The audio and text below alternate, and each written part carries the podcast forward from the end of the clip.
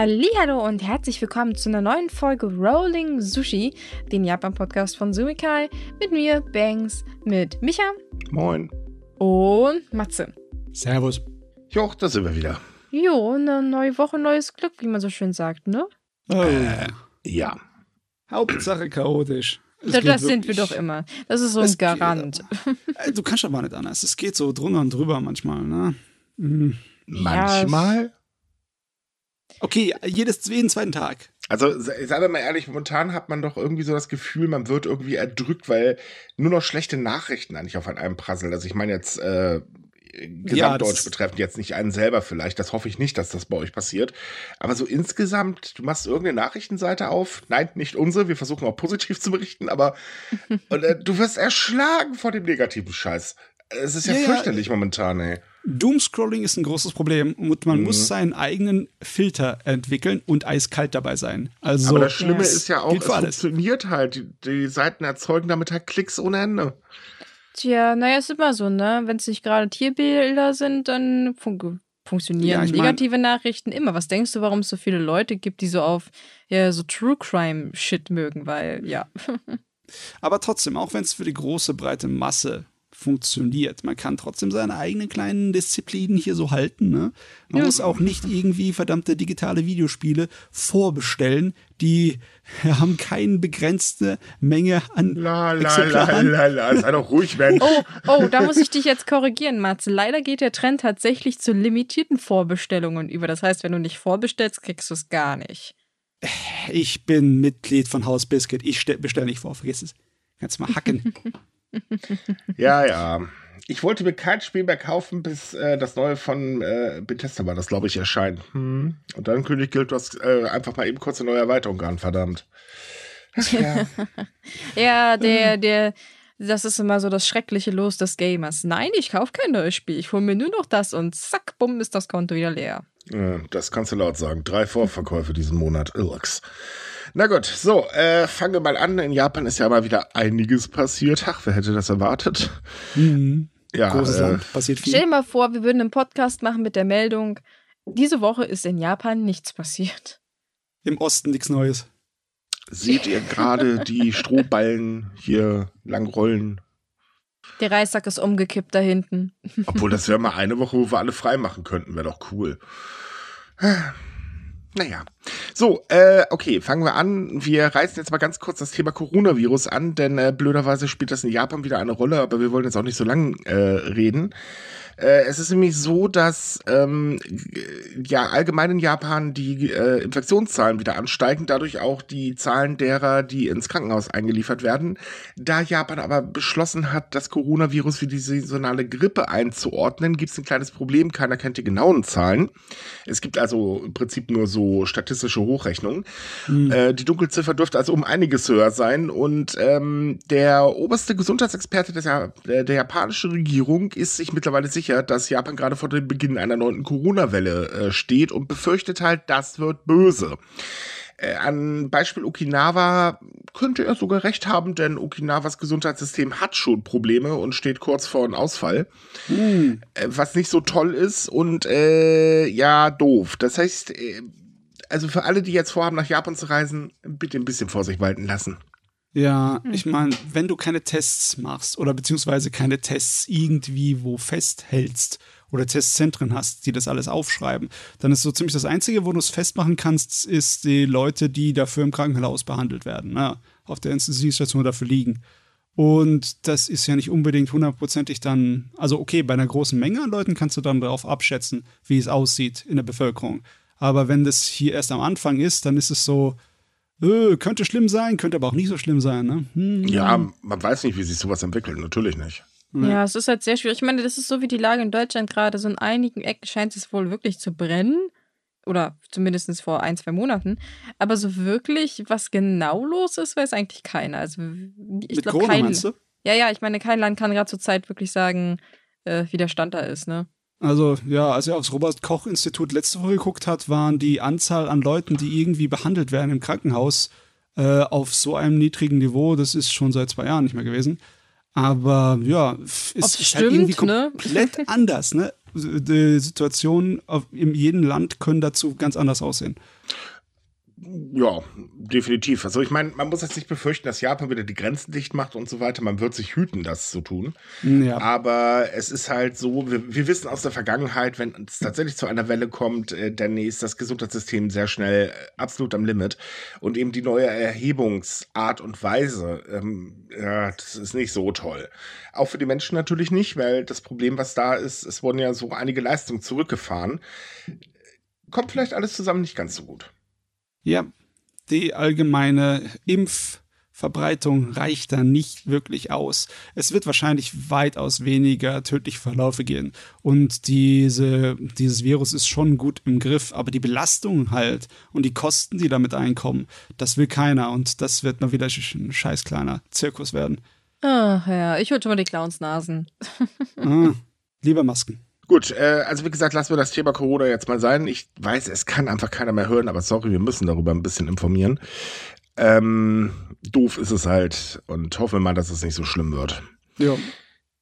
Weil das ist äh, Nee. So, ebenfalls diese Woche haben sich Südkorea und Japan mal wieder ein kleines Stück mehr ähm, angenähert, denn ähm, Japan hat jetzt beschlossen, Südkorea im Juli wieder auf die Liste der bevorzugten Handelspartner zu setzen. Das ist so ein Schritt, den hat äh, Südkorea schon im April vollzogen und ist wieder eigentlich ja wieder so ein deutliches Zeichen, dass sich beide halt weiter annähern nach jahrelanger politischer ähm, äh, Eiszeit. Japan hatte Südkorea 2019 den Status äh, entzogen. Ähm, nachdem der oberste Gerichtshof in Südkorea entschieden hatte, dass zwei japanische Unternehmen koreanischen Klägern Schadensersatz für Zwangsarbeit während der japanischen Kolonialherrschaft ähm, zahlen muss, äh, zahlen müssen. Und äh, Japan hatte damals angeführt, dass es Bedenken hinsichtlich des Exportsystems gebe. Und man muss ja erstmal nachschauen, ob exportierte Ware nicht in andere Länder gelangt, zum Beispiel Nordkorea. Ich meine, dass das jetzt so ein vorgeschobener Grund war, das können wir uns alle denken. Ja. Ist irgendwo logisch. Aber jetzt hat man sich halt äh, diese Woche getroffen und äh, ja, hat das dann halt eben gesagt, nee, komm, machen wir so, passt. Gleichzeitig hat man beschlossen, das Währungsswap-Abkommen ähm, wieder zu beleben. Das ist 2015 ausgelaufen und wegen so diversen Streitigkeiten nicht wieder aufgegriffen worden.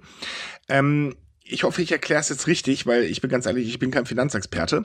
Aber dieses äh, Währungsswap-Abkommen ist ein Tauschgeschäft, bei dem die äh, Beteiligten bis zu einem vereinbarten Termin zwei verschiedene Währungen inklusive Zinsdienst austauschen.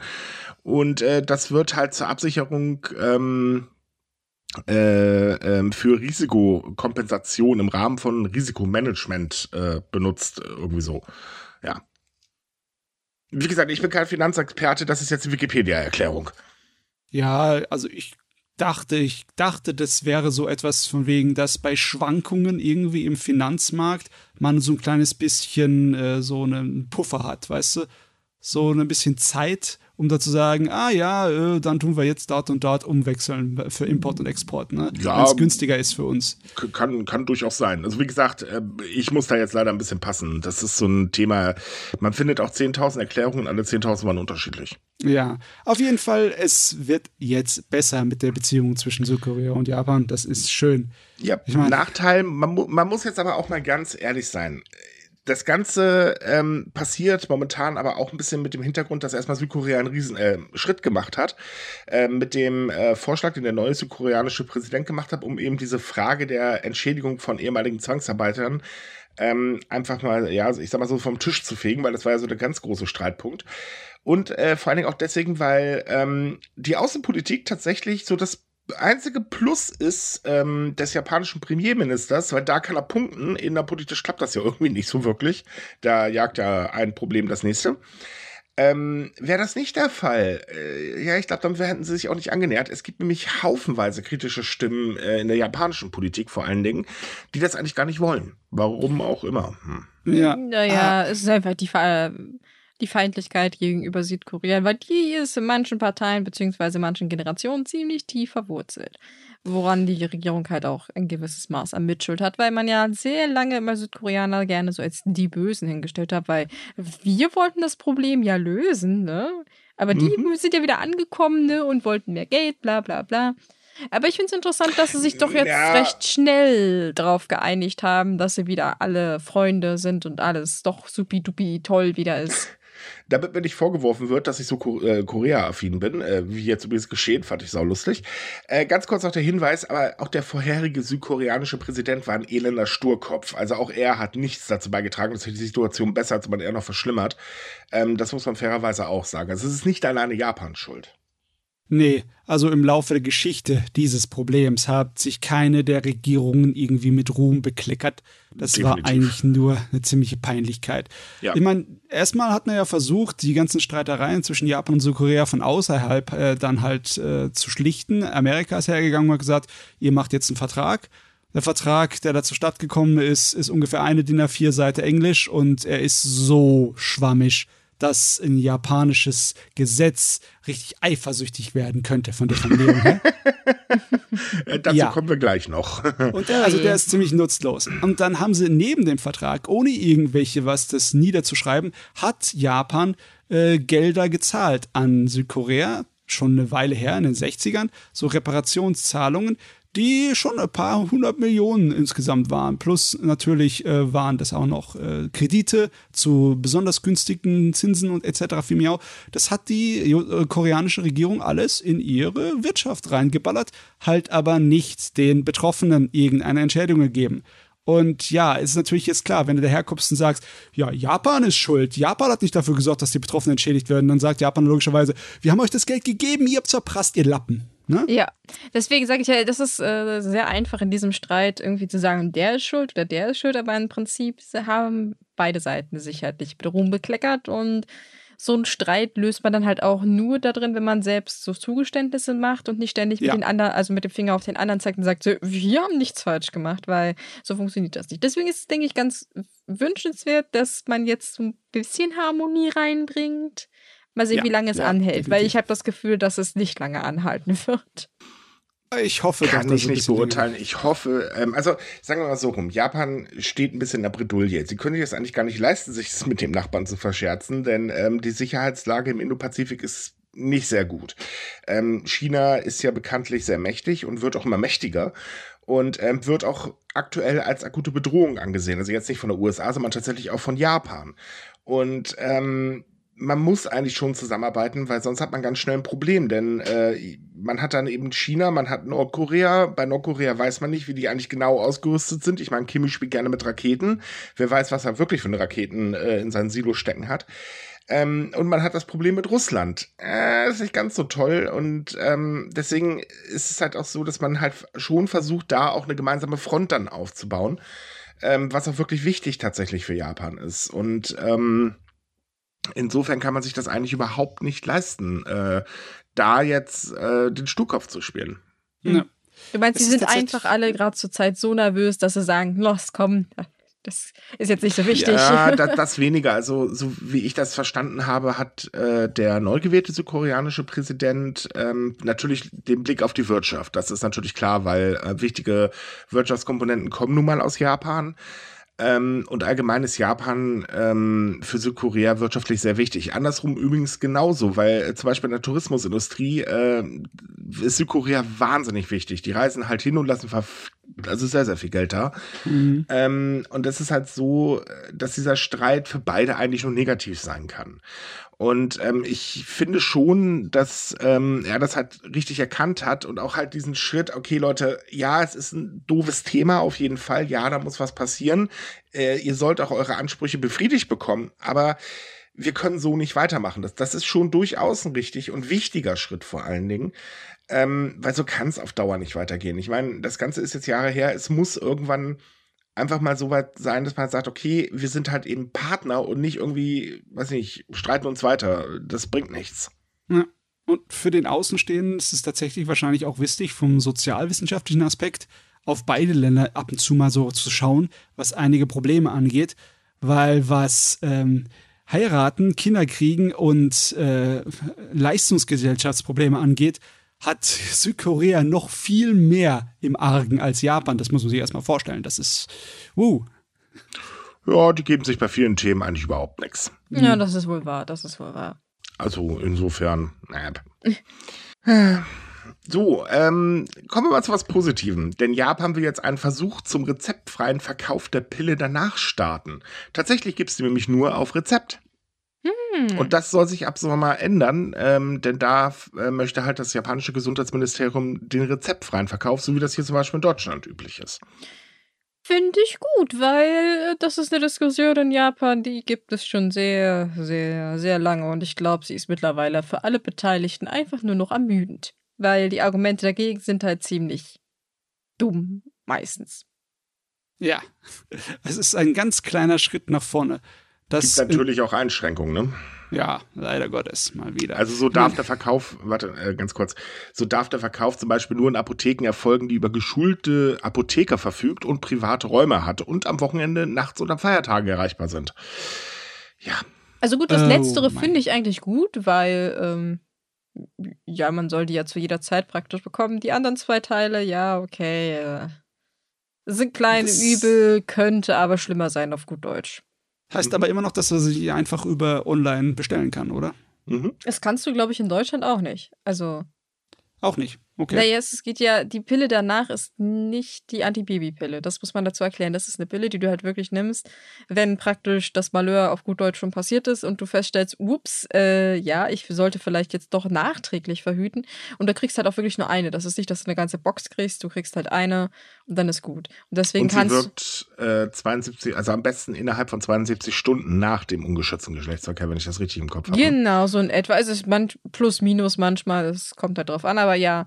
Und deswegen äh, kannst du die eigentlich meines Wissens nach auch nicht so einfach online kaufen, weil das halt praktisch ein Notfallmedikament ist. Auf Nein, nein, das, die gibt's nicht online oder so. Die- oder? und du solltest Okay, auf keinen Fall mehrere von den Dingern halt schlucken. Wie gesagt, die eine ist praktisch schon genug Eingriff in diese Situation. Das ist auch, glaube ich, Ja. nicht ganz angenehm. Also es ist jetzt nicht, dass es irgendwie gefährlich wäre oder so, aber man sollte sich das halt gut überlegen, ob man die Dinge halt jede Woche kaufen möchte oder halt, äh, ja, also es ist wirklich als Notfallmittelchen gedacht.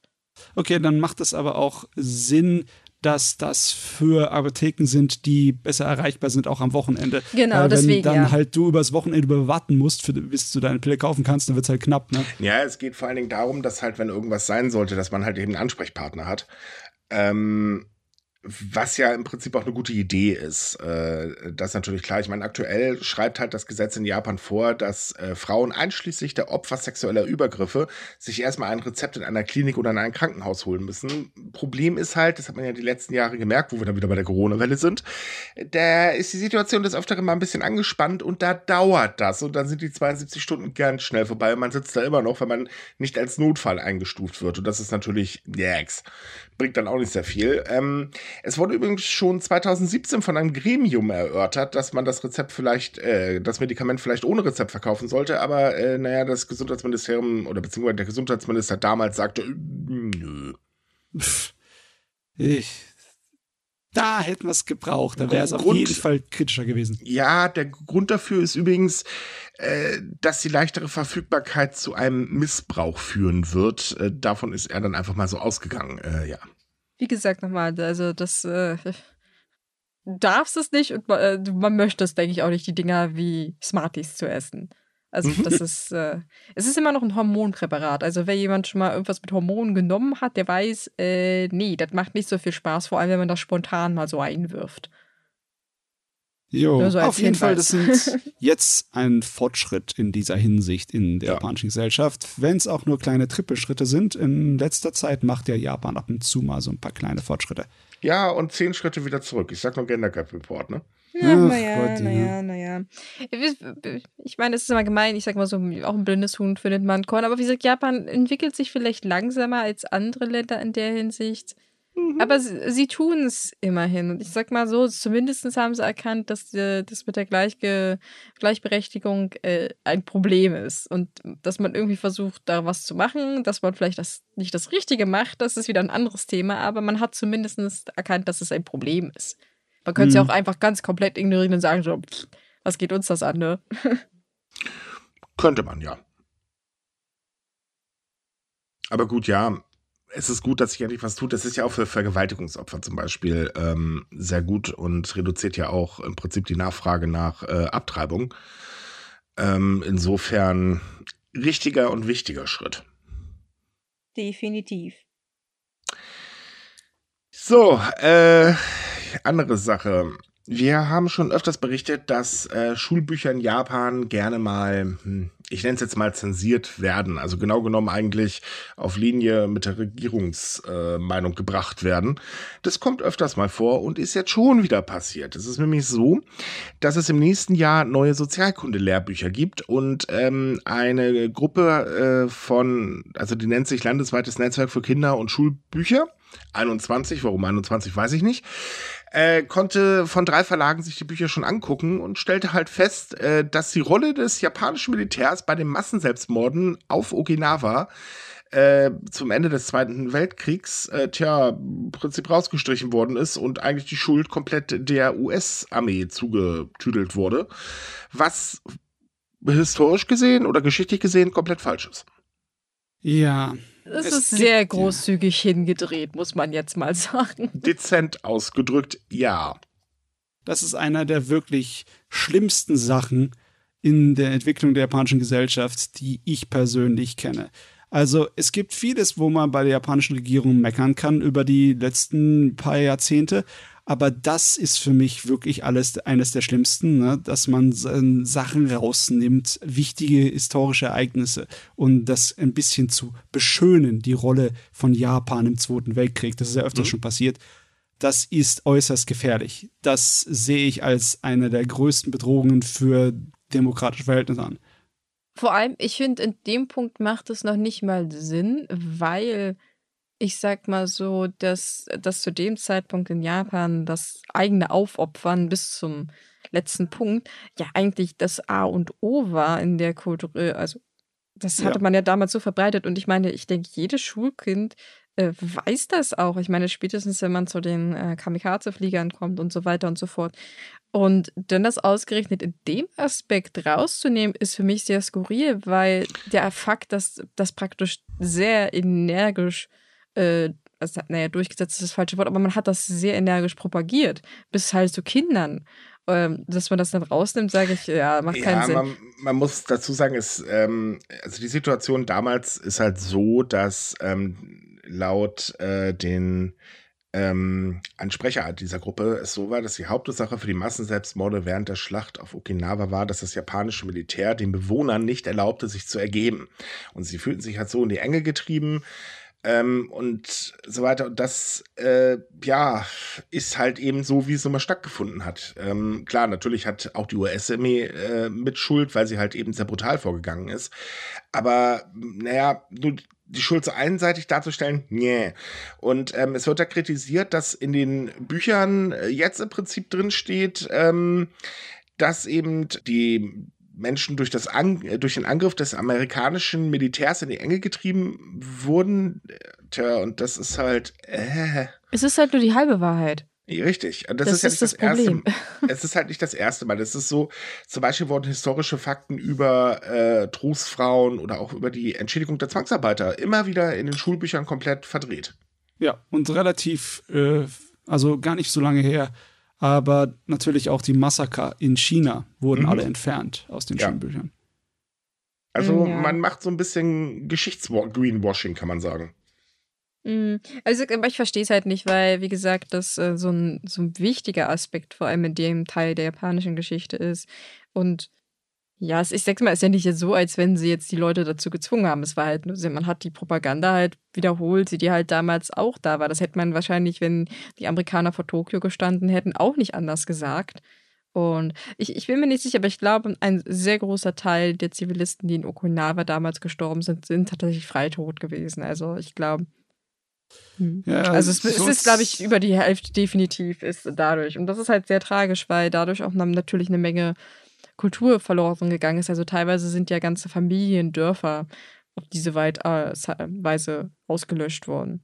Ja. Ich meine, für uns ist es bestimmt besonders schwer zu verstehen, was die japanische Regierung da für einen Unsinn macht, weil wir kommen logischerweise aus dem journalistischen und äh, wissenschaftlichen Arbeitenbereich, ne? hm. wo man da auf das Korrekte und auf das Wahrheitsgetreue sehr viel Wert gibt. Plus natürlich wir sind Deutsche, ne? Und ja. wir haben eine, sehr, eine eigene Art und Weise, über Vergangenheitsbewältigung zu denken, die in der Welt äh, eher schon ein bisschen ja, ähm, noch in der Unterzahl ist. Die Das- meisten Länder, ja, tun sich selber schön waschen.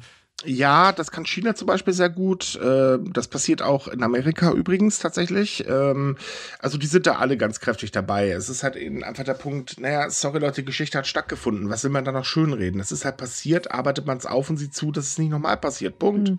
Es wäre genauso absurd, wie wenn wir in Deutschland auf einmal aufhören würden, davon zu berichten, dass die Hitlerjugend halt zum äh, Letz-, die letzten Tage des Krieges halt auch eine Handgranate in die Hand gedrückt bekommen hat und gesagt, so, jetzt mach mal, Junge. Ne? Also das wäre genauso dumm, wenn wir das rausstreichen, weil wir wissen, dass, dass die Hitlerjugend halt damals schon militarisiert wurde. Das ist, ja, ich, in meinen Augen ist es absurd, aber wie halt Matze meint, wir betrachten das ja auch aus einem ganz anderen Blickwinkel. Ja, aber auch bei uns wird es ja immer wieder gerne äh, von bestimmten Seiten versucht, äh, ich sag mal, die Geschichte ein bisschen zu relativieren, was einfach absolut ja, aber, das, abscho äh, Nee, also, äh, ist nicht in aber wir Ordnung. streichen es nicht aus den Geschichtsbüchern, das meinte ich damit. Ja, Das, das wäre ja auch noch schöner. albern, ja. Also das sowieso, das ist. naja. Tja. So, ähm, ebenfalls eine Sache, die Schulen betrifft. Das äh, ist in dieser Woche ähm, groß rumgegangen. Es gab nämlich eine Frau, die, äh, eine Mutter genau genommen, die hat einen Leserbrief geschrieben. Ähm, und darin hat sie das angesprochen, dass beim Kalligrafieunterricht immer noch in Japan es normal ist für die Lehrer, Linkshänder auf rechts zu drehen, was übrigens eine blöde Idee ist.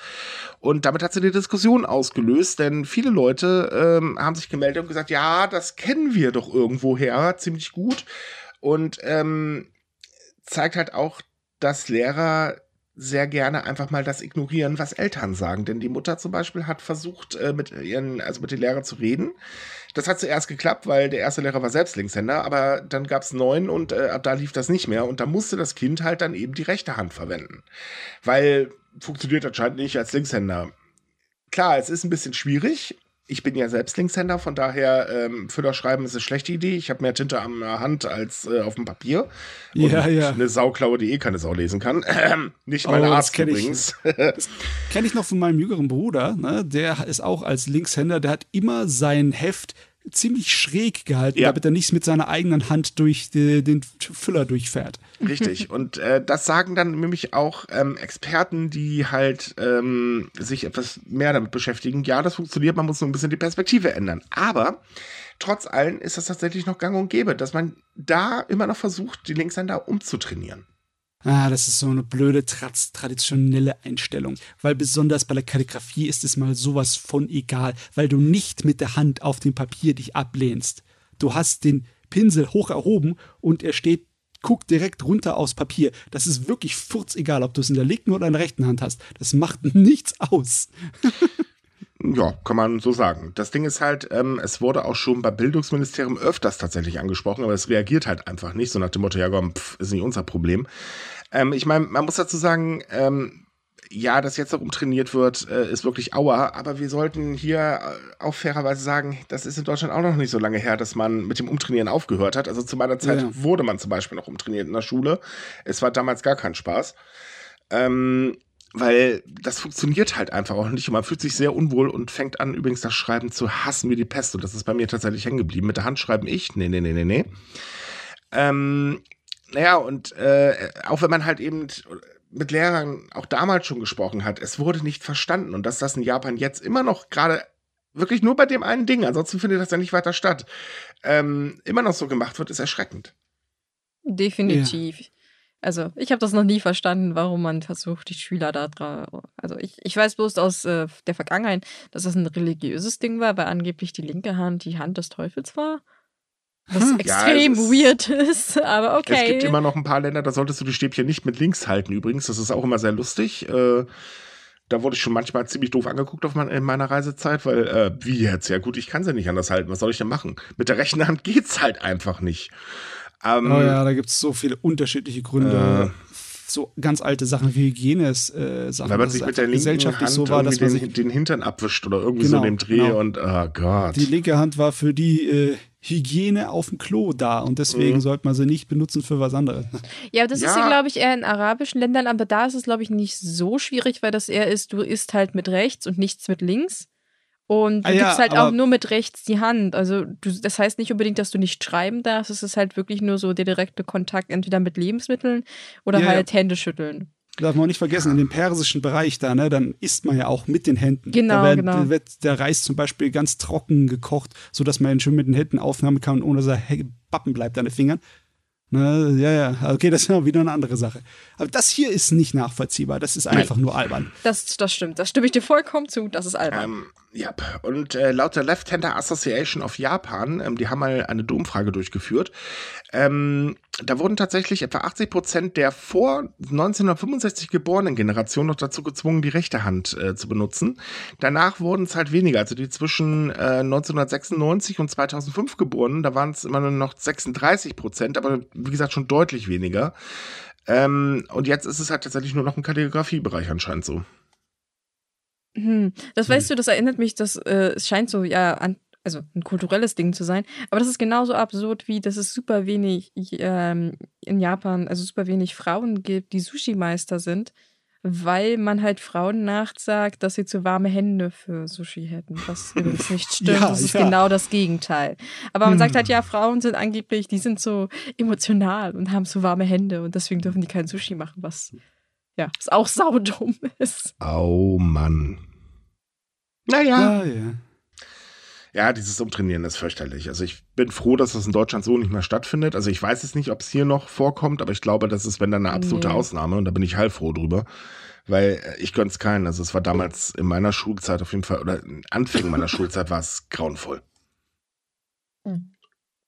Also ich glaube in Schulen definitiv nicht mehr. Also Ich, ich weiß es nicht. Also keine Ahnung, aber ich glaube, es findet halt bei uns nicht mehr statt. Und ähm, es sollte auch dringend da aufhören. Übrigens auch tatsächlich ähm, Menschen, die sie halt äh, professionell Kardiografie in Japan betreiben, sagen halt auch, Leute, das ist Quark. Man kann das auch mit links, das ist überhaupt nicht das Problem.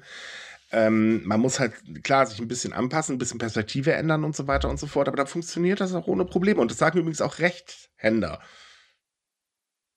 Hm. Jo. So, gesellschaftliche Entwicklung, ne? Langsam, langsam, langsam ist es. Tja, langsam, langsam. Wer übrigens auch langsam reagiert, ist Kansai Electric. Achtung, wir sind mal wieder bei dem Club. Langsam ist das falsche Wort, regiere gar nicht. So könnte, ja doch, sie haben ja reagiert. Also äh, räumen wir das Ganze von vorne auf. Kansai Electric, also dieser Energieunternehmer, der auch so ein paar äh, Atomkraftwerke, vor allen Dingen in der Präfektur äh, Fuku, Fu- Fukui äh, betreibt, wie man die jetzt auch immer ausspricht, ähm, hat halt ein kleines Problem, denn in diesen Atomkraftwerken lagern tonnenweise abgebrannte Brennelemente. Eigentlich sollten die schon längst entsorgt werden, denn die Präfektur hat gesagt, so pass mal auf, Freunde, jetzt sucht man ein Endlager und zwar außerhalb unserer Präfektur, da müssen die Dinger nämlich hin. So, das sollte bis 2018 passieren. Passiert ist nix. So, dann äh, typisch nach Kansai Electric Manier wurde sich halt entschuldigt und versprochen, ja, ja, komm, dann, äh, ne, das passiert dann halt ein bisschen später, passt schon, aber wir machen das auf jeden Fall. Und jetzt läuft der nächste Termin aus und nun hat sich der Präsident des Unternehmens hingestellt und gesagt, ach naja, kommt Leute, wir planen ja immer hin 200 Tonnen abgebrannte Brennelemente nach äh, Frankreich zu Forschungszwecken zu transportieren. Damit haben wir doch unser soll erfüllt und das Versprechen ist, das ist alles in Ordnung. Ja, Das Problem an der ganzen Geschichte ist, 200 Tonnen sind nur 5 Prozent. Oh Das ist, je. es es wäre auch, wenn es die komplette Menge wäre, wäre es eine Frechheit, sich so rauszureden, ja. Aber trotzdem. Es Moment, ist, wir holen noch einen Player mit äh, auf den Tisch. Oh, okay. Denn auch die japanische Regierung hat sich geäußert und findet, ja, die haben damit ihren Soll erfüllt. Hm, Okay. Die Präfektur in dem Moment wahrscheinlich. Ja. Ja. Ja, die sind wahrscheinlich Das ziemlich Ding verärgert. ist, jetzt, jetzt geht es aber noch weiter. Das Ding ist nämlich, ähm, Kansai hat da noch so ein kleines, ich will jetzt fast sagen, Ass im Ärmel, um Druck auszuüben. Denn wenn das nämlich nicht klappt mit der ganzen Entsorgung, haben sie angedroht, dass sie einfach Reaktoren runterfahren und äh, das ist wirtschaftlich für die Region äh, böse und deswegen ähm, üben sie da jetzt halt dann Druck aus.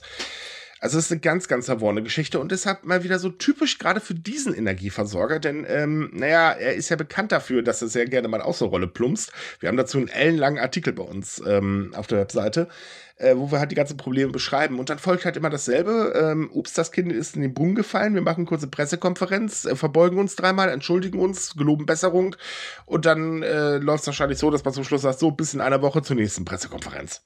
Also könnte die japanische Regierung nicht mal diese Kansai, die Capcos wie normale Angestellte behandeln, ja? Mhm. Wenn ein normaler Angestellter daherkommen würde und sagen würde, ich will den Abgabetermin nicht einhalten und wenn du mich zwingst, dann äh, verweigere ich die Arbeit im mhm. Endeffekt ist das, was die sagen, diese, diese kleine Erpressermache hier. Mhm. Das kann doch wohl nicht angehen. Ja, man muss dazu sagen, es ist nicht ganz leicht, in Japan äh, ein Zwischenlager oder ein Endlager zu finden. Aber es ist, ist, es auf der ganzen Welt nicht leicht einzufinden. Nein, ist es definitiv nicht. Das sollte man vielleicht bedenken, bevor man ja. ein Atomkraftwerk baut. Aber gut, damals spielt das ja keine Rolle. Da war das ja der heiße Scheiß. Ähm, das Problem ist halt eben, ähm, zwar haben einige Bürgermeister schon gesagt, ja, ihr bei uns im Dorf könnt ihr eins hinstellen. Allerdings haben die Einwohner gesagt, aber hast du nicht mal alle Latten am Zaun? Äh, nö. Und äh, es wird ja eigentlich tatsächlich eine Wiederaufbereitungsanlage gebaut. Ähm, also immer noch gebaut, die sollte schon längst fertig sein. Problem ist, sie verschlingt immer mehr Geld, es gibt immer mehr Probleme, Baumängel etc. bla bla. Und das Ding ist wahrscheinlich eine Verending Story. Hm. Noch ein Stuttgart 21. Ja, so könnte man das Ding auch nennen. Das ist halt das Schöne an der Atomenergie. Ne? Es bleibt irgendwie immer was übrig, was Probleme zum Schluss macht. Hm, damit man, damit der Spaß auch nie endet, ne? Nein. Ja, es ist wirklich nicht. wahr bei der Atomenergie ist äh, das Schreckliche nicht wirklich der Abfall oder so, sondern die Art und Weise, wie sich immer gedruckt wird um die gescheite Behandlung, wie Geld gespart wird dabei. Ja, ich bin immer noch völlig überzeugt davon, dass Atomenergie nicht funktionieren kann in der freien Wirtschaft. Das muss ein Regierungsding sein und dann wird es halt auf Verlust gemacht, Hauptsache es funktioniert. Ja, weiß ich nicht. Ich meine, die Regierung hat auch öfters mal so den Hang da, oder Regierungen haben öfters mal den Hang dazu zu sagen, so, hier knallen wir jetzt ein Endlager hin, habt ihr was zu melden, egal, Bauer, du wirst enteignet, da kommt das Tor hin, bumm, fertig aus.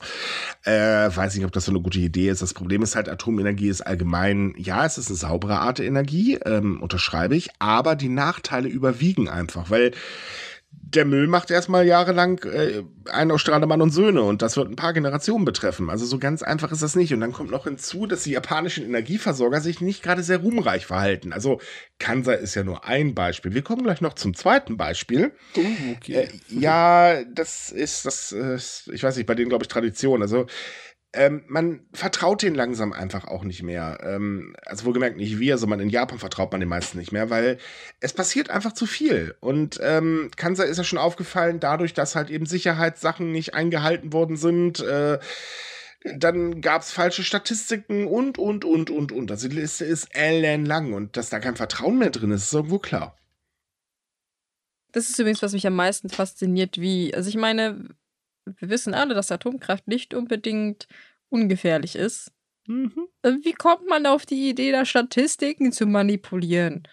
Das ist so, als wenn du sagst, wir, wir machen die Bremstestmanipulation bei Autos oder so. Dann sagen wir, upsi, wir hätten ja nicht wissen können, dass da Leute dabei sterben. Na, also, pff, was, was kannst du doch nicht. Äh, na, also komm. Wir wollten doch nur Geld sparen. Mhm. Nee, nee, nee, nee, nee, nee. Bei solchen Sachen manipuliert man nicht. Das ist eine ganz, ganz dumme Idee. Richtig. Und na gut, dass die japanische Regierung sich an die Seite von Kansai stellt, ist wenig verwunderlich. Man setzt ja volle Kanone auf äh, Atomenergie. Außerdem ist das ein Wirtschaftskonzern, ergo, äh, nein, den muss man schützen. Ja, ja. Ja. Es ist, sagen wir mal so es ist definitiv nicht verwunderlich, dass die Regierung sagt so, yo, machen wir weiter. Richtig. So, jetzt kommen wir ja. zum nächsten, dem man nicht traut. Das ist nämlich TEPCO. TEPCO äh, hat äh, diese Woche angekündigt, dass die Anlage zur Freisetzung des kontaminierten Wassers aus dem Atomkraftwerk Fukushima Daiichi äh, fertig ist also man könnte jetzt eigentlich beginnen, jetzt äh, kommen noch Überprüfungen, da will man halt gucken, ob wirklich alles in Ordnung ist. Ähm, es werden schon Wetten abgeschlossen, dass da irgendwas wieder nicht stimmt. Das ist halt eben das Problem bei TEPCO. Auch die machen sehr viel und sehr viel falsch. Ähm, und äh, es wird damit gerechnet, dass das jetzt so in den nächsten Monaten dann losgeht mit dem Wasser äh, in den Pazifikleiten. Also sprich das Wasser, was halt bei der Kühlung der defekten, äh, der havarierten Reaktoren anfällt, das ist halt, äh, wird halt gereinigt, aber es ist immer noch sehr äh, stark mit, äh, wie heißt das, Trinitum oder irgendwie so, ähm, belastet und äh, wird halt eben vor dem Einlass nochmal verdünnt und dann geht's ab ins Meer. Machen sehr viele Staaten tatsächlich, ist nicht außergewöhnlich. Sorgt natürlich bei den Fischern in Fukushima für äh, unsere Wirtschaft geht schon wieder den Bach runter. Man hat sich oder ist gerade dabei, sich ja immer noch von der Katastrophe zu erholen. Kommt also nicht so gut an, aber man hört ja nicht drauf. Man will das machen, weil irgendwann sind die Tanks halt voll. Und das ist natürlich doof, weil TEPCO hat nämlich mehrere Probleme. Zum einen naja, der Zeitplan für den Rückbau des Atomkraftwerks, äh, der ist mittlerweile schon, ähm, ja, also der ist so oft korrigiert worden. Ich glaube, da ist mehr Tipex auf dem Plan als alles andere mittlerweile. Und äh, zum anderen ist es so, äh, man traut TEPCO ihm nicht. Die Firma hat zwar angekündigt, naja, wir haben ein Sicherheitssystem, also sollte die Belastung mit Trinitum ein bisschen höher sein direkt am Auslass oder halt eben im äh, 10-Kilometer-Radius vor dem Atomkraftwerk, dann stoppen wir die Einlassung sofort.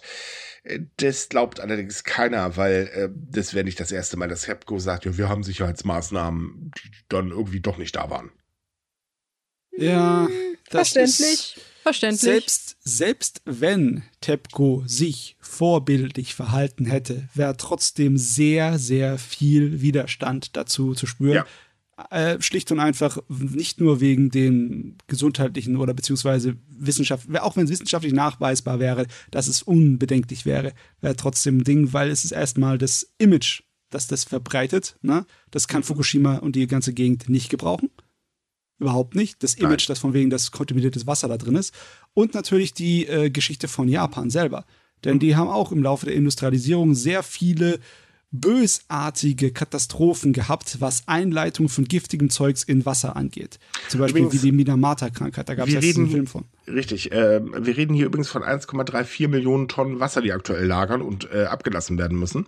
Und jetzt noch ein kleiner Fun-Fact. Äh, heute ging die Meldung rum, dass die EU die letzten Importeinschränkungen für Lebensmittel aus Fukushima äh, kippen möchte.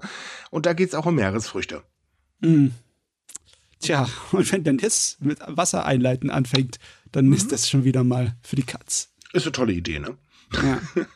ja, also es ist klar, dass der Widerstand wirklich sehr, sehr groß ist. Und ähm, ich glaube auch nicht, dass ähm, äh, die Fischer da unberechtigt äh, ihre Problemchen mit haben, weil das wird zu Umsatzeinbußen führen. Ähm, man erholt sich, wie gesagt, gerade ganz, ganz zaghaft äh, von dem Ganzen, was ab Also vor allem die Fischerei erholt sich sehr, sehr zaghaft.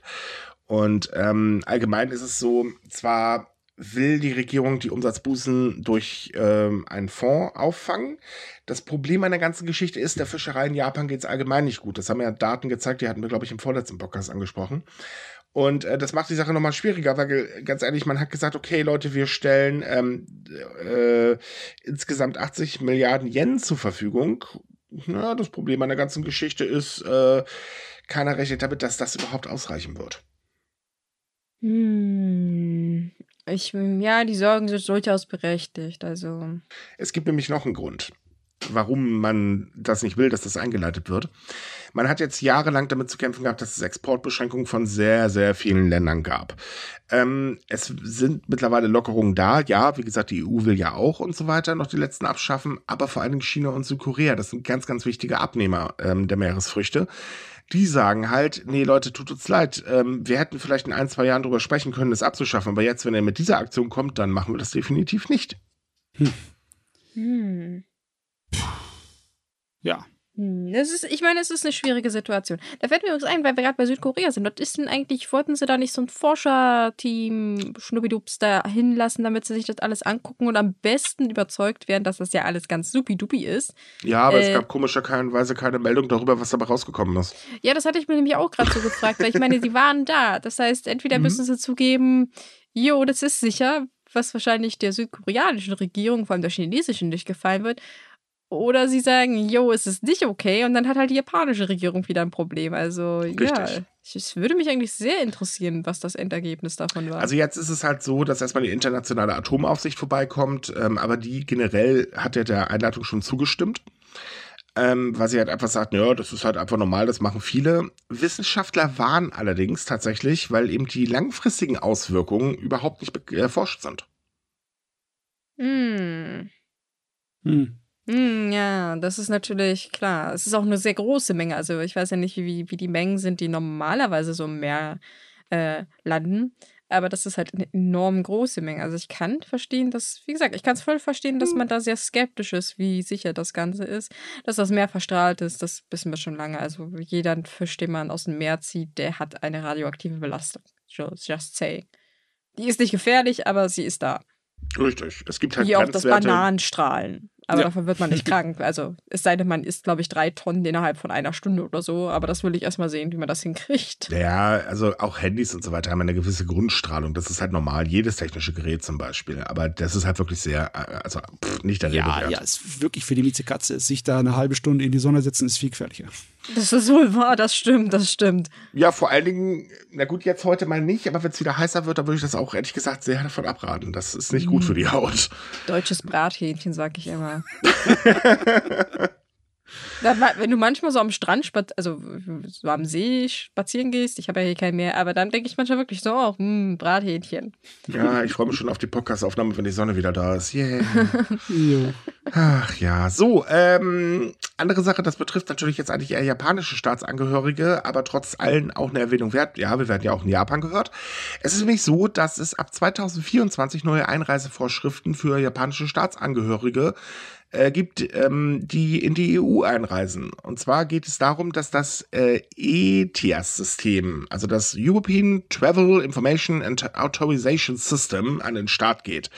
Und dabei handelt es sich um ein elektronisches System, bei dem sich Reisende aus bestimmten Ländern, für die keine Visumspflicht in der EU gilt, ähm, vor ihrer Reise anmelden müssen und äh, dann ja, können sie halt eben einreisen. Im Prinzip ist das sowas ähnliches wie eine Sicherheitsprüfung. Das ist so vergleichbar mit, das, mit dem ESTA-System der USA. Und das wird halt ab 2024 Pflicht. Hm, Okay. Okay. Also im Großen und Ganzen, glaube ich, kenne ich das auch schon. Japan hat doch sowas ähnliches. Du musst doch auch beim Einreisen was ausfüllen und musst dein äh, Dings, deine Fingerabdrücke abgeben. Ja, aber das ist, das ist noch ein bisschen weit, also es ist sehr weit entfernt von dem hier, weil hier ist es im Prinzip auch so ein kleiner Hintergrundcheck, der dann stattfindet. Ähm, man hat damit so, so eben so Ziel, äh, dass man halt eben ähm, illegale Einreise zum Beispiel unterbinden möchte und so weiter und so fort. Und das System ähm, wird seit 2016 halt diskutiert und soll eben Anfang äh, 2024 vollständig einsatzbereit sein. Das heißt also, wenn die EU sagt, es ist IT-technisch vollständig einsatzbereit, dann haben wir noch zwei Jahre, bis es dann läuft. Äh, ne, das, das kennen wir ja. Außerdem soll sich halt eben auch der gesamte Prozess nur ähm, auf wenige Minuten beschränken. Man muss es aber vor der Abreise machen. Das ist eben der Punkt und das kostet auch Geld, nämlich ganze äh, 7 Euro. Ja, Könnte schlimmer sein. Ja, Also, Gott, so Gott sei Dank nur 7 Euro. Ja, also wenn ich hier sehe, dass das Ding dann drei Jahre gilt, dann ist es ja relativ schmerzlos. Dann machst du das, wenn du weißt, dass du deinen Urlaub machst, kannst du es gleich machen. Ja. Auch Richtig, es gilt allerdings auch tatsächlich bloß ähm, für 180 Tage. Die, also wenn man sich 180 Tage aufhält, dann ist die Gültigkeit von drei Jahren passé. Okay, aber ja, 180 Tage, also länger als sechs Monate im Ausland zu bleiben, ist sowieso so eine Sache, wo da eh mehr Bü Bürokram notwendig ist. Ja, natürlich. Was ich ein bisschen kritischer sehe, ist eben, dass man persönliche Daten eintragen muss. Äh, da, ich bin nicht immer so begeistert, von der Pre äh, wenn man seine persönlichen Daten preisgeben darf. Insbesondere beim Hintergrundcheck mh, ist immer fraglich. Und wir wissen, IT ist toll, aber nie sicher. Also nie hundertprozentig sicher. Ja, besonders was für persönliche Daten? Muss ich meinen Geburtsort, Ja. muss ich meine Telefonnummer angeben? Äh, Telefonnummer glaube ich nicht, aber man muss zum Beispiel seine Reisepassnummer, E-Mail-Adresse und so weiter angeben. Ähm, warte mal eben, was muss man alles angeben? Ähm, also vollständiger Name, Geburtsdatum, Ort der Geburt, Land der Geburt, die Staatsangehörigkeit, Vornamen der Eltern, Art, Nummer und Land der Ausstellung des Reisedokuments, Heimatadresse oder Land des Wohnsitzes, E-Mail-Adresse, oh, und Telefonnummer, Oh, Ähm, okay. Bildung und die derzeitige Tätigkeit. Äh, okay. Man muss doch ja. ein bisschen mehr angeben. wow, das, das hört sich fast an, als wenn man eine Versicherung abschließen soll. Außerdem muss man noch folgende Fragen beantworten. Wurden in den letzten zehn Jahren äh, wegen einer Straftat oder wegen terroristischen Straftaten äh, innerhalb von 20 Jahren äh, verurteilt? Wenn ja, wann und in welchem Land? Und äh, wurde man in den letzten zehn Jahren in bestimmten, äh, oder hat man sich in den letzten zehn Jahren in bestimmten Kriegs- oder Konfliktgebieten aufgehalten und man muss den Grund für diesen Aufenthalt angeben? Ähm, ja. Hm. Und äh, wurde mal eine Entscheidung gegen einen ausgesprochen, dass man das Hoheitsgebiet eines Mitgliedstaates der EU zu verlassen hat. Ja. Und wenn man da was mit Ja beantworten kann, gibt es übrigens eine Reihe neuer Fragen, aber die haben sie irgendwie nicht veröffentlicht. Äh, also, es bedeutet halt wieder etwas mehr Bürokratie. Mhm. Jetzt ist halt nur die Frage, ob das System gut läuft. Ne? Wenn das mit dem Zahlungsapparat und den digitalen Einträgen alles äh, super läuft, dann okay. Aber ich stelle es mir nicht vor, dass das von vornherein ohne irgendwelche. Naja, Wellen ich sag mal, das so. ähm, Esther-System läuft eigentlich zum Beispiel auch ziemlich reibungslos. Also ich denke schon, dass das möglich ist, aber wir reden hier halt von Europa, da ist das bekanntlich immer so eine Sache mit der IT-Technik. Ja, Hinzu kommt äh, noch eine andere Sache. Ähm, das System bedeutet nicht, okay, ich habe es jetzt ausgefüllt, ich kann jetzt einfach ohne Probleme einreisen, also sprich raus aus dem Flugzeug hüpfen, raus aus dem Flughafen hüpfen und das war's. Nee, ähm, jedes Land hat natürlich noch seine eigenen Regeln und die müssen auch noch eingehalten werden. Davon ist man dadurch nicht befreit. Äh, verständlich, Ach, oder? Also ich meine, ja, ja natürlich, es klar. ist halt nicht äh, frei, freier, ein Freifahrtschein, ne? Also ja. finde ich ich finde es ein bisschen sehr kompliziert, also zumindest mit den Angaben, die man machen muss. Da finde ich die Kritik durchaus berechtigt, weil für was wollte den Namen meiner Eltern wissen?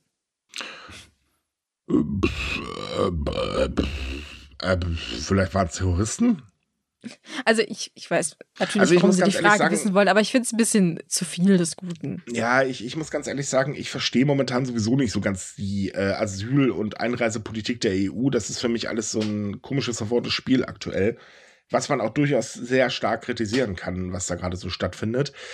Aber gut, das System kommt, äh, das wurde halt beschlossen, da muss man jetzt durch. Das gilt halt, wie gesagt, für alle japanische Staatsangehörigen. Das gilt halt nicht jetzt für Reisende aus der EU, die jetzt äh, aus Japan wiederkommen. Die brauchen es natürlich nicht machen, das ist klar. Aber eben für Staatsangehörige ist das ganz wichtig und das muss dann auch eingehalten werden. Hm. Jo. Ja. So, weil wir gerade beim Reisen sind, bleiben wir mal bei dem Thema, denn es gibt eine neue japanische Plattform. Und nein, das ist jetzt keine Werbung, aber ich finde die Idee dahinter sehr, sehr gut. Ähm, deswegen sollten wir das hier durchaus mal erwähnen. Es ist ja so, man reist halt nach Japan und viele machen halt so den Standard 15 Urlaub. Der besteht aus Tokio, Kyoto, mit ein bisschen Glück noch Osaka. So, das ist was Standard. Ähm, ne, man weiß, Japan hat eine reichhaltige Kultur, sehr viel äh, Geschichtsträchtiges und so weiter, gibt wahnsinnig viel zu sehen. Äh, ne, auch das moderne Japan ist äh, teilweise Bombe, da steht man teilweise und denkt sich, wow, das will ich auch in Deutschland haben. ähm, und das sagt man wirklich bei einigen Dingen, sagen wir mal ehrlich, ich meine, hey, ich will einen Gundam haben, ich will einfach so einen blöden Gundam haben, verdammt nochmal. ähm, es ist aber so, Japan hat ja auch eine wunderschöne Natur, das muss man ganz ehrlich sagen. Das ländliche Japan ist teilweise der Hammer. Natürlich nicht jede Ecke, aber sehr viele Ecken sind einfach wunderschön, um eben mal die Seele baumeln zu lassen. Und da gibt es jetzt eine japanische Plattform, die heißt Kamui. Und die bietet ähm, äh, die Möglichkeit, dort erfahrene ähm, Reiseguides und Veranstaltungen in ganz Japan zu finden, um eben mal was Besonderes zu erleben, ein bisschen fernab von dem üblichen Touristenkrams, die man halt ja im Prinzip an jeder Ecke findet und ständig macht. Und das finde ich gar nicht mal schlecht.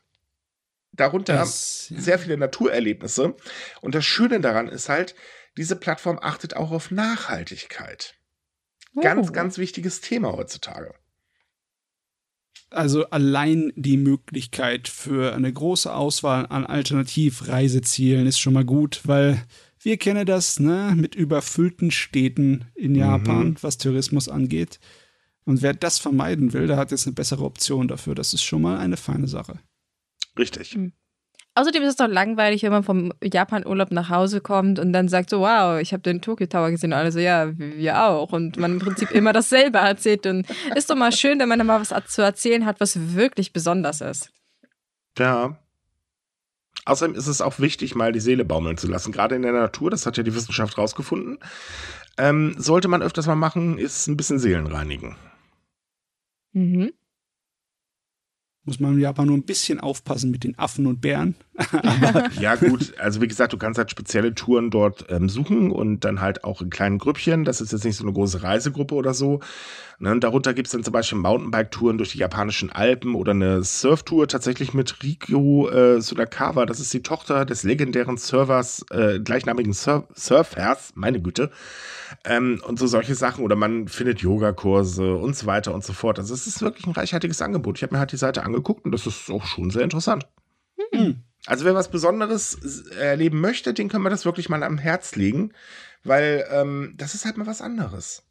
Ich schätze mal, dass euch auch in Zukunft solche Angebote äh, vervielfachen werden.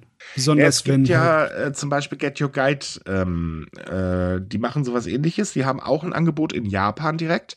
Haben jetzt, glaube ich, auch angekündigt, dass es so ein paar neue ähm, Sachen geben wird. Ähm, und die sind auch sehr, sehr groß dabei. Ähm, sind aber, also bei Get Your Guide ist es so, die sind nicht halt so naturbezogen unterwegs. oh, okay. Aber auch halt eben, wer was anderes erleben möchte, ist auch da mal richtig aufgehoben, weil das einfach fernab von dem üblichen Touristenkrams ist. Und es ist halt ein bisschen persönlicher. Ja. Also vielleicht kleiner Anreiz, wenn ihr das nächste Mal nach Japan reisen wollt. So, weiter geht's. Es gab nämlich mal wieder eine Umfrage. Ich meine, hey, Japaner lieben ihre Umfragen. Umfragen Mhm. sind toll. Ich glaube, es gibt keine Woche, wo ich mal nicht über eine Umfrage schreibe. Mann, Mann, Mann. Ähm, wir hatten ja schon mal äh, vor ein paar Tagen über, ein paar Tagen, vor ein paar Folgen die Umfrage-Ergebnisse, äh, dass eben sehr viele Minis äh, ähm, Regierungsangestellte sagen, äh, wir empfehlen unseren Job nicht wirklich weiter. Jetzt toppen wir das Ganze nochmal, denn laut dieser Umfrage sind weniger als die Hälfte der Arbeitnehmer in Japan mit ihrer Arbeit wirklich zufrieden. Und das hat gewisse Nachteile. Die Umfrage hat nämlich das Personal Research and Consulting äh, gemacht. Das ist so ein Unternehmen, ähm, ja, das ist so ein Marktforschungsunternehmen, kann man sagen. Und äh, da gaben an, dass nur 49,1 Prozent wirklich zufrieden sind tatsächlich. Ähm, fast alle Befragten gaben allerdings an, dass das die japanische Unternehmerkultur und ihre Büropolitik äh, und den unflexiblen Management eben für Unzufriedenheit verantwortlich ist. Ähm, ja, das ist schlecht. Insbesondere aus ähm, mehreren Perspektiven. Denn zum einen ist es so, Japan leidet dezent an ähm, ja, wie soll ich sagen, äh, an einer sehr schlechten Arbeitsproduktivität. Die ist in Japan gar nicht so hoch und sollte eigentlich dringend gesteigert werden. Jedenfalls laut der japanischen Regierung funktioniert aber nicht so wirklich. Ne, und das andere Problem ist, man hat da so einen kleinen Arbeitskräftemangel. Die Daten zeigen aber, dass die Wirtschaft immer noch viel zu stur ist und einfach in den üblichen Bahnen weiterläuft. Und das funktioniert auf Dauer nicht mehr, insbesondere, weil jüngere Generationen eine andere Arbeitsvorstellung haben. Hm, ja. Ja, ähm, es ist aber auch heftig, ne? Die Arbeitszustände sind anders. In Südkorea sind die Arbeitsstunden immer noch viel, viel zu hoch. Das ist zum Beispiel ein riesengroßes Problem für dieses Land. In Japan ist es halt die Firmenstruktur, die einge, die, die verknöcherte, eingefrorene, altmodische. Und ja, ich meine, wir äh, schneiden ja auch nicht so, so super ab, Deutschland. Nein, ne? also bei uns sind auch noch sehr viele Firmen ziemlich eingeschränkt und bleiben lieber so bei dem Üblichen, was man halt so kennt. Ich bin dein Chef, dein Boss, du sollst nicht andere Bosse haben neben mir, ähm, auch wenn du einen Zweitjob hast, egal, ich Ja. bin dein Chef. Nein, aber es ist halt so, ähm, Japan hat halt äh, 2020 angekündigt, man will halt es den Menschen schmackhaft machen, in Wachstumsbranchen zu wechseln. Da hat man natürlich vor allen Dingen den IT-Bereich, ähm, das ist ja ein sehr großer Wachstumsmarkt äh, im Auge. Aber die Umfrage sagt halt eben auch, dass viele Arbeitnehmer eigentlich gar keinen Bock haben, sich im, äh, in ihrer Freizeit auch noch weiterzubilden. Und das ist halt fatal. Weil wer sich nicht weiterbildet, naja, der steigt nicht auf. Aber das interessiert die Leute halt gar nicht, weil sie sagen, ja, wir klemmen doch hier sowieso in so, so einem typischen System fest. Äh, ja, und wir haben eh keine großartigen Chancen. Also lassen wir das. Wir verschwenden nicht auch noch unsere knappe äh, Freizeit dafür. Und äh, damit geht der Plan der Regierung mal wieder sowas von gar nicht auf, weil es kann nicht funktionieren, wenn die Leute nicht lernen wollen. Hm. Ja. Das ist übrigens das gleiche Problem in Deutschland. Also ich glaube, noch nicht mal 30 Prozent der Arbeitnehmer sind wirklich zufrieden mit ihrem Job. Also die gucken eigentlich aktiv immer nach, ob sie was Besseres finden. Und auf Weiterbildung haben sie halt auch eigentlich nicht so viel Lust, wenn sie halt äh, automatisch mit Karriere ähm, Sachen verbunden sind. Also man soll, will sich eigentlich weiterbilden, weil man halt was lernen will und nicht, weil man dazu genötigt ist, weil sonst man halt nichts Besseres bekommt. Gibt ja nicht umsonst diesen Trend, dass man nur noch Arbeit nach Dienstplan macht, ne? Ja. Mm, Also aus der Sicht der Wissenschaft, besonders aus der Sicht der Psychologie, ist es im Arbeitsbereich eine Frage der Motivation. Mhm. Und für die Motivation ist nicht der Arbeitnehmer selbst verantwortlich. Es ist, nicht, es ist nicht dem seine Schuld, dass er sich nicht selbst richtig motivieren kann. Das ist eher Ja, die Schuld des. Arbeitgebers. Ja, Und, also äh, es, ja. schließt natürlich nicht aus, dass es auch Arbeitnehmer gibt, die einfach wirklich generell keinen Bock drauf haben. Also Ja, jetzt, definitiv, äh, nicht nur ja, wegen der ja, Situation, ja. sondern sagen, ja, pff, ich mache hier halt meine Arbeit, ich habe mein Geld und dann äh, kümmere ich mich um meine Hobbys und so weiter. Aber ja, es stimmt schon. Natürlich muss ein Arbeitgeber in der heutigen Zeit auf jeden Fall für ein angenehmes Arbeitsklima sorgen und viele können es tatsächlich nicht, weil sie einfach ja, nicht flexibel genug sind und nicht umdenken können. Man hat halt eben einfach dieses System, das funktioniert hervorragend gut, das fängt hier und da an zu bröckeln. Also zum Beispiel gibt es ja nicht mehr dieses ähm, Leben lang in einer Firma bleiben. Das ist in Japan schon lange passé, äh, auch wenn das immer noch so heißt, ja, das ist in Japan so. Nee, ist es nicht mehr. Das war so in der Nachkriegszeit, ähm, im Aufschwung war es so, mittlerweile. Mm -mm. Und ähm, ja, es, es führt halt eben einfach dazu, dass eben einmal die Unproduktivität steigt, weil wer keinen Bock auf die Arbeit hat und sich unwohl fühlt, der kann nicht produktiv sein. Der macht halt eben das, was er machen soll, aber auch nur so, wie er es halt gerade hinkriegt und setzt keinen Elan ein. Das ist auch irgendwo verständlich, weil wenn ich keine Motivation habe, ja, ich meine, ich esse nichts, was ich nicht mag, mal ganz doof gesagt. Mhm. Und ähm, äh, wenn sich da nicht was ändert, dann wird man abgehängt irgendwann. Also dann wird die Wirtschaft halt in wichtigen Bereichen wirklich komplett abgehängt. Und äh, die Regierung hat es ja erkannt, aber leider mal wieder nicht die Problematik dahinter. Hm, ein anderes gutes Beispiel dazu ist zum Beispiel auch die Modernisierung. Viele Leute würden es extrem willkommen heißen, wenn man halt ähm, Homeoffice machen kann oder zumindest Hybrid, aber das ist ja tatsächlich in Japan noch großes Wunschdenken. Ja, es war halt Deutschland kommt es langsam, aber. Hm, aber selbst so. hier gibt es die Umrufe, das sind alles nur faule Leute und so weiter, was einfach gar ja, nicht stimmt. Man ist tatsächlich, und das sagen alle Studien, die ich dazu gelesen habe, beziehungsweise die ich kenne, ich glaube, es sind so deutlich mehr natürlich, ähm, dass man tatsächlich im Homeoffice eher bereit ist, Überstunden zu machen. Na, Klar, weil man, man sich wohlfühlt. Ne? Ja. Ne? Man, ich, erstens muss man nicht pendeln, man kann entspannt arbeiten, weil man sich keine Sorgen machen muss, dass der Chef vielleicht jede Minute durch die Tür kommt. Also ich kann das absolut nachvollziehen. Mhm. Und äh, übrigens, angemessene Anreize sind nicht kostenloses Obst und Kaffee. Das bringt mich so auf, wenn ich das in Jobanzeige so, ja, Benefits, du darfst bei uns kostenlos Wasser trinken. Yay! Oh, Kennst du diesen wow. TikTok-Kanal? Äh, ich glaube, die Agentur oder wie sich das, das nennt. Ähm, nee, nicht TikTok. Ich, ich habe es bei Facebook mitbekommen. Das ist so ein, eigentlich ein TikTok-Format. Ähm, da geht es immer genau darum. Das ist so lustig teilweise, weil alles, was da eigentlich gemacht wird, ist im Prinzip genau das, was man so aus der Arbeitswelt kennt ein sturer Chef, der ständig mit Benefits Obstkorb etc. bla kommt und äh, sich aber sonst benimmt wie ein Trampeltier und ein Angestellter, der einfach nur noch genervt ist. Alles irgendwo nachvollziehbar. Ähm, das Problem mit dem Homeoffice in Japan ist ja vor allen Dingen auch das, während der Pandemie hat es ja funktioniert. Und eigentlich wurde ja auch von der Regierung gehofft, okay, das ist so ein Stil, den sollten wir beibehalten, ist eine gute Sache. Ja, kaum wurde die Pandemie im Prinzip für beendet erklärt, haben aber die Firmen alles wieder zurückgefahren. Es gibt es natürlich noch, also es hat nicht jede Firma gemacht, aber viele Firmen sind halt zu ihrem alten Muster zurückgefallen, weil never change a running system. Ja, wie gesagt, es ist für mich nicht nachvollziehbar, weil das tatsächlich einer dieser Punkte ist, wo man definitiv sagen kann, das ist ein Benefit, der sich auszahlt. Die Leute arbeiten mehr, sie sind glücklicher und Jo. Ja, ja. Aber die Illusion der Kontrolle scheint vielen Firmen sehr, sehr wichtig zu sein. Ne? Äh, ja, ja, es ist allgemein vielen Chefs sehr wichtig. Ähm, viele, viele Chefs, und das dürfte auch die Mehrheit sein, vertrauen ihren Mitarbeitern nicht. Das ist so ein Ding, man baut ja sein Geschäft erstmal alleine auf. Also bevor man jetzt Angestellte oder so weiter reinholt, es sei denn, du hast eine Firma geerbt, das ist was anderes. Aber erstmal baut man alles alleine auf, muss auf alles die Kontrolle haben, äh, ein Auge haben und so weiter und so fort. Und ähm, das bleibt halt auch in den Köpfen hängen. Das kann ich auch nachvollziehen. Ich meine, ich bin ja selber selbstständig und ähm, teilweise äh, ist es so, dass man halt sagt, okay, wenn ich das jetzt nicht mache, dann funktioniert es halt nicht. Da erwische ich mich auch öfters mal bei. Aber auf der anderen Seite, ähm, sofern man Angestellte hat, ab da muss das aufhören. Man muss halt immer davon ausgehen, hey Leute, wir sind ein Team und dann sich auch so verhalten und nicht, hey, ich bin hier oben und äh, du da unten irgendwo. Weil, nee, tut mir leid. Äh, Angestellte sind kein Kapital. Punkt. Oder kein Kapitalposten, sagen wir es mal so rum. Es sind Menschen und die sollte man dementsprechend auch behandeln. Und dann wird man was ganz Erstaunliches bemerken. Die Produktivität steigt, wenn man sie vernünftig behandelt. Mhm.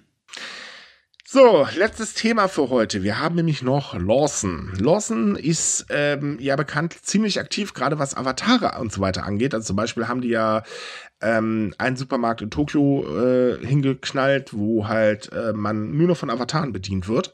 Ist coole Sache, finde ich. Und äh, die wollen das auch groß ausbauen, etc. bla. Und jetzt gibt es halt wieder was Neues, denn äh, Lawson hat jetzt damit begonnen, Terminal zu testen, wo man eben in Gebärdensprache mit den Avataren sprechen kann.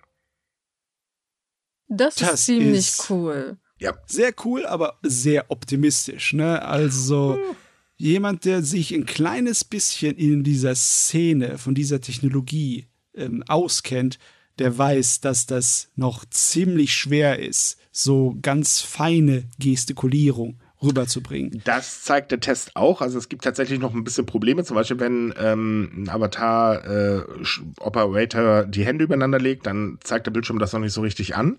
Man arbeitet halt dran. Aber trotzdem ist es halt eine schöne Sache. Und hier übrigens eine Sache, weil wir ja gerade eben bei dieser schönen Arbeitswelt waren, ähm, die hier ziemlich cool ist, denn die Operator sitzen entweder im, äh, in der Zentrale von Lawson oder arbeiten von zu Hause, weil Lawson nämlich von Anfang an gesagt hat, hey, habt ihr ein Problem, äh, seid gesundheitlich eingeschränkt oder was auch immer, ihr könnt auch von zu Hause arbeiten. Und das ist tatsächlich mal eine super Sache. Ich finde es übrigens interessant, dass bei, bei den Avataren technisch gesehen äh, die Hände irgendwie das größere Problem sind, weil wer sich ein bisschen mit Gebärdensprache auskennt, weiß, ähm, dass vor allem Mimik ein sehr wichtiger Faktor ist. Und das sind halt Avatare. Und das würde mich eigentlich eher interessieren, wie weit das umgesetzt werden kann. Weil ähm, ja, da kann es durchaus Verwirrung geben, wenn das Gesicht nicht mit dem übereinstimmt, was gerade gezeigt wird. Das ist tatsächlich relativ gut fortgeschritten. Es gibt oh. so ein paar Beispiele aus den Unterhaltungsmedien. Mhm. Einmal gibt es da dieses ewig lange äh, in der Entwicklung feststeckende Spiel Star Citizen. Die haben eine sehr beeindruckende Technologie entwickelt, die deine Gesichtsmimik von der Webcam überträgt auf deinen Avatar im Spiel. Und oh. das funktioniert besser als 90 Prozent von dem Rest vom Spiel. Das ist sehr beeindruckend. Das ist Und es cool. gibt natürlich auch einige äh, VTuber, einige größere, die viel, viel Aufwand da mit ihren äh, Modellen mhm. betrieben oh, haben, ja, die wirklich sehr, sehr gut mit Mimik arbeiten können. Aber auch die müssen ab und zu immer noch äh, mit extra Knöpfen ihre Mimik noch zusätzlich umschalten bei ihrem Modell, weil das kann nicht alles vollautomatisch. Ne? Ja, ne, deswegen, das war halt meine Frage, weil klar, Technik kann das alles irgendwie kopieren, aber ist halt auch die Frage, wie viel Money Lawson da reinstecken will, weil die Dinger sind bestimmt ziemlich teuer. Also zumindest die Entwicklung kann ich mir sehr teuer vorstellen, weil das ist halt noch recht neue Technik und dementsprechend ist er sehr fehleranfällig und das heißt, man muss sehr viel nachbessern.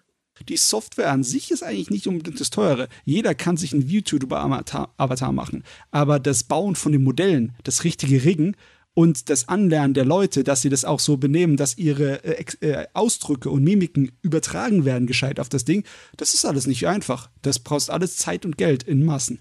Ja, mhm. aber es ist halt schön zu sehen, dass eben ein Unternehmen daran arbeitet. Mhm. Weil ähm, Gebärdensprache ist durchaus wichtig. Es ist ja nicht so, dass es jetzt keine Gehörlosen in Japan gibt. Und ähm, von daher ist es eigentlich eine super Ergänzung, wenn es dann hier halt eben vernünftig funktioniert. Klar, die Gespräche werden zur Antwort wahrscheinlich ein bisschen ruckelig sein. Aber es ist definitiv ein Schritt in die richtige Richtung. Jo. So, liebe Leute, dann war's das wieder für heute. Äh, sorry übrigens, falls bei mir ein bisschen auf der Tonspur Krach ist. Äh, irgendwie waren hier gerade ein paar Leute der Meinung, wir müssen das Haus einreißen. Dagegen kann ich ja leider auch nichts tun. äh, wie immer wünschen wir euch eine schöne Woche und äh, wenn ihr halt weitere Japan-News lesen wollt, dann kommt auf sumikai.com, da haben wir ja jeden Tag was für euch. Übrigens, heute mal ein kleiner Querverweis. Ähm, wir haben ja noch unseren Anime-Podcast, der erscheint übrigens jetzt immer freitags. Könnt ihr auch gerne mal rein, äh, reinhören. Der heißt äh, Anime Buster, der ist da mit Matze und unserer Miki. Sehr mhm. empfehlenswert. Ähm, habt ihr immer da die neuesten News aus dem Bereich. Falls ihr nicht über Bock habt auf Politik und sonst irgendwas. Und ansonsten liked uns, wo ihr uns liken könnt. Wenn es euch gefallen hat, würden wir uns wahnsinnig freuen, wenn ihr uns weiterempfehlen würdet. Und wir wünschen euch dann noch eine schöne Zeit. Bis zum nächsten Mal. Tschüss. Ciao, ciao. ciao.